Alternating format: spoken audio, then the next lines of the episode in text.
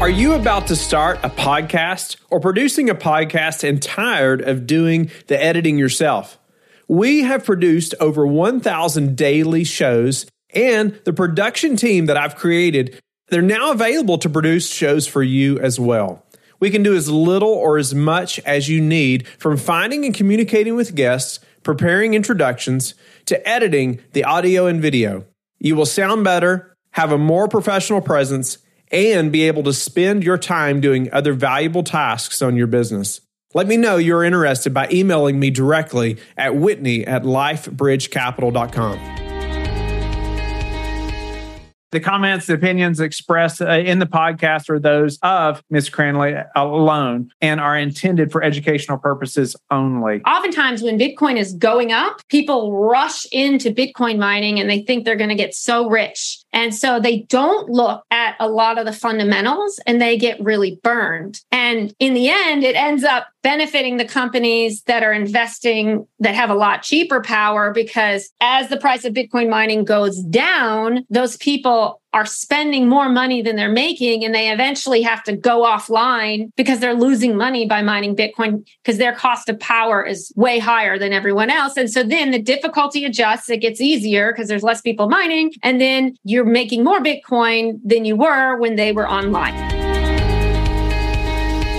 Kristine, welcome back to the show. Honored uh, again to have you three days now. And let's just dive into what in the world is Bitcoin. What does that mean for us as real estate investors? You shared yesterday even some things through what might happen, how some of this technology might help us in the future as real estate investors. But there's this other thing that people are talking about that I've mentioned it yesterday, but I've received numerous emails of offerings to invest in this thing called Bitcoin mining. And, you know, and I'm like, well, you know, I've heard people say, well, is that is that Bitcoin? Is that technology? Is that a computer somewhere? Like, what in the world is that? Right. And so, welcome back to the show today. Let's jump into what is Bitcoin mining. Thank you. Thank you so much for having me back. I love talking about this. And Bitcoin mining is actually one of my favorite topics. And full disclosure, our firm is invested in it ourselves. And there's a lot of advantages to investing in the infrastructure over just buying the asset. I think there's pros and cons to both. I, I personally appreciate both and think it's good to consider. Yeah, I'd love to talk a little bit about what to look at when you're thinking about investing in Bitcoin mining. But before we do that, let's take a step back and talk about what is it? What are we talking about here? We're not digging in the ground, right? I heard a story of some company that went to West Virginia and they said they wanted to do Bitcoin mining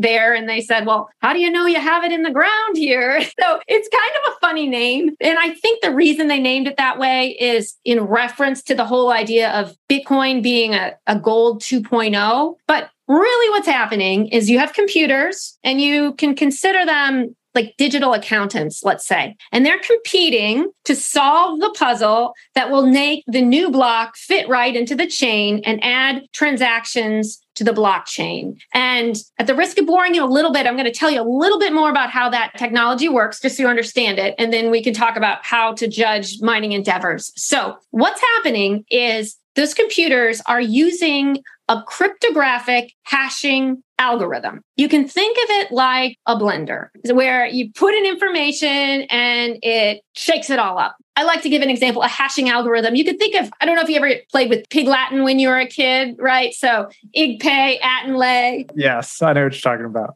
It's like a hashing algorithm, right? So you take a phrase and you mix it up. But with Pig Latin, you can go backwards. So you know what I'm saying because you can do the reverse. Well, Bitcoin uses a cryptographic hashing formula created by the NSA called SHA 256. And you could put any information into this hashing algorithm and out will pop a 64 character alphanumeric output. So A37B96. And you can hash anything. You could take Shakespeare's complete works, hash it, and out will come a 64 character alphanumeric output. And it'll be the same every time if you don't change anything. But if you change one space, then it's going to be a completely different output. And you can't go backwards. You can say, well, clearly that's Shakespeare's complete works minus one space, right? So there's no going backwards. And so that is how the Bitcoin network secures the network. And so what those mining computers are doing is it's gathering up, there's all these proposed transactions. Pick me, pick me, pick me, add me into the block. So they're in the memory pool, the mempool, and they're waiting to be chosen to be put into the blockchain. So the mining computers are grabbing those up and then they are adding what's called a nonce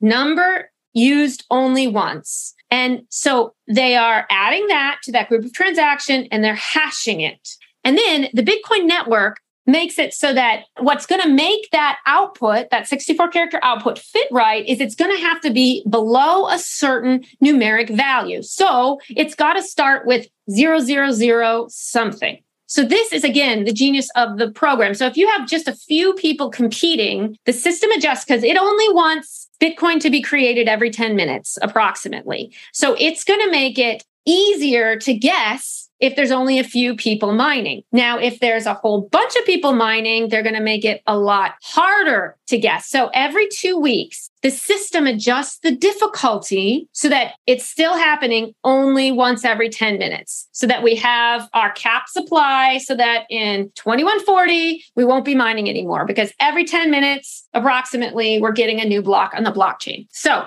that's what the computers are doing. They're gathering up transactions hashing with a number used only once looking for something that starts with 000 something. And if anyone were to ever go back and try and change the blockchain they would not have that start with zero, zero, zero, red flashing alert, someone's messing with the system. This is an invalid chain. We ignore that. So that's the beauty of the Bitcoin network and how it works. So when those computers win the puzzle, they get two rewards. They get the transaction fees in that clump, and that'll continue after there's no more Bitcoin to be mined. And then they get the new Bitcoin. And we talked about that. So with every new block, there's new Bitcoin released. Every four years, that's cut in half. And then the miners can sell that. And that's called proof of work. So they're working to earn those Bitcoin. Now, the miners are incentivized to find the cheapest energy so that their cost for mining Bitcoin is the lowest. So, whatever that is wind, solar, hydroelectric, dams, waterfalls, volcanoes. El Salvador is mining with volcanoes and they're selling volcano bonds. But whoever has the cheapest power wins. And also,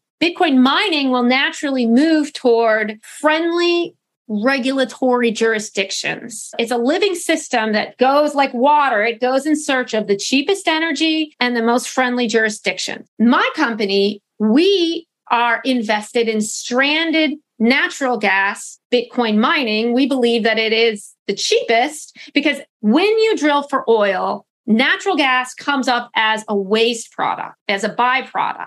And that natural gas, you have to have a plan to get rid of it within 18 months or else in Texas or else you can't drill for oil. As a matter of fact, just recently they passed this Inflation Reduction Act and I think there's 6.5 billion dollars earmarked in that to reducing methane emissions. Well, that's what stranded natural gas Bitcoin mining does. Is it goes out to the oil fields and it finds this natural gas that would otherwise be vented, which I think is even illegal in Texas, just put back into the environment or flared. You see those big flames in the oil fields. What are they doing? They're flaring it because it's a waste product. And so the company that we invest with, they go out there and they take generators and they transform that natural gas into power with which to mine the Bitcoin. And so it's really neat that we were one of the first investors with Giga Energy. We around about who the best stranded natural gas Bitcoin miners were in Texas. And we were pointed to these young men who one of them comes from an oil and gas background and call it a wildcatting family. And it's kind of a neat story because these little towns in Texas are getting revitalized because you're bringing, you know, you're, you're kind of revitalizing the oil fields who need the Bitcoin miners in many ways. Like sometimes they are the ones that are helping like offset the cost of the compressor, getting the, the gas out of the ground. And so, anyway, I could talk about it forever, but it's exciting because the point is that you're searching for the cheapest natural gas that you can find. And so, in some of these situations where the oil fields have to get rid of it and may even be incentivized to get rid of it, you can get it at pretty low cost. But it doesn't matter whether it's a waterfall or a volcano, the ingenuity, pioneering land for whatever you can figure out to get power in order to compete and produce the Bitcoin. It's interesting. I, I, didn't know so much about Bitcoin mining, right? I was thinking through as we think about investing in something like that uh, and, and maybe some of the benefits of investing in a mining infrastructure or just over purchasing Bitcoin, maybe break that down a little bit more. Absolutely. A lot of it does depend on where we're at in the market because what's the price of Bitcoin at? What's the price of mining? Oftentimes, when Bitcoin is going up, people rush into Bitcoin mining and they think they're going to get so rich. And so they don't look at a lot of the fundamentals and they get really burned. And in the end, it ends up benefiting the companies that are investing that have a lot cheaper power because as the price of Bitcoin mining goes down, those people well are spending more money than they're making and they eventually have to go offline because they're losing money by mining bitcoin because their cost of power is way higher than everyone else. And so then the difficulty adjusts. It gets easier because there's less people mining and then you're making more bitcoin than you were when they were online. So you have to look at where we're at in the market and we can talk in a moment about assessing the profitability of the different projects but just kind of from a more broad overview the reason to think about investing in the infrastructure, first of all, there's more collateral backing your investment. So you're not just purchasing your pro rata share of the mined Bitcoin. For our projects, our investors are getting their pro rata share in Bitcoin dividends or paid out to their wallets through the life of the investment. But you're also purchasing the generators, the mining equipment, oil field perhaps, or the mineral rights. And traditionally, banks have not been very eager to lend on behalf of magic internet money, right? Like, what is it? What backs it? Our firm actually secured a loan recently with a bank. And what they did was they used the generator as the collateral because they're custom. These are refurbished generators that were already used in the oil fields. And so that was then secured for this loan. And so also you have the benefit of the tax depreciation of those assets. That's kind of a nice write off. So you're getting the Bitcoin, but you're also depreciating the assets. And again, when the market is down for a long time, and this is why I find now an interesting time to be looking at investment opportunities. It's because these miners that have gone offline in distress are now selling their equipment at bottom prices. And so you're able to invest at a much lower rate when the market's down. No, that, that's helpful. Uh, even thinking through, maybe give us a few things as we're looking at investing in a, a mining operation or Bitcoin mining. You know, how do we assess the profitability one project to another? What should we be thinking about as an investor? Great question. So, with Bitcoin mining, the one with the cheapest power wins. And so that's what's going to dictate how far below the price, market price of Bitcoin, you will be able to mine your coins. All else being equal, right? I mean, you don't want a, a company that's over leveraged and, you know, has to pay all that debt servicing and all that. So you have to look at everything, the operating costs. There isn't a whole lot of operating costs apart from the power. So if you had a Bitcoin mining computer and you plugged it into your outlet on the grid, it would cost you about 12 cents a kilowatt hour to mine Bitcoin. Currently, with the market being down, it is not profitable to mine Bitcoin if you're paying much more than 5 cents a kilowatt hour. Now, most of the competitive miners are down around 4.5 cents a kilowatt hour. The company that we're investing in is actually at 2.2 cents a kilowatt hour. So it's even less than half. And that's because they're getting stranded natural gas for a dollar per MCF when currently natural gas is like closer to nine. So if your cost of power is too high, eventually you won't be able to recuperate your cost. And like we said earlier, it'll end up costing too much to mine and you're going to have to shut down. Something else to be aware of is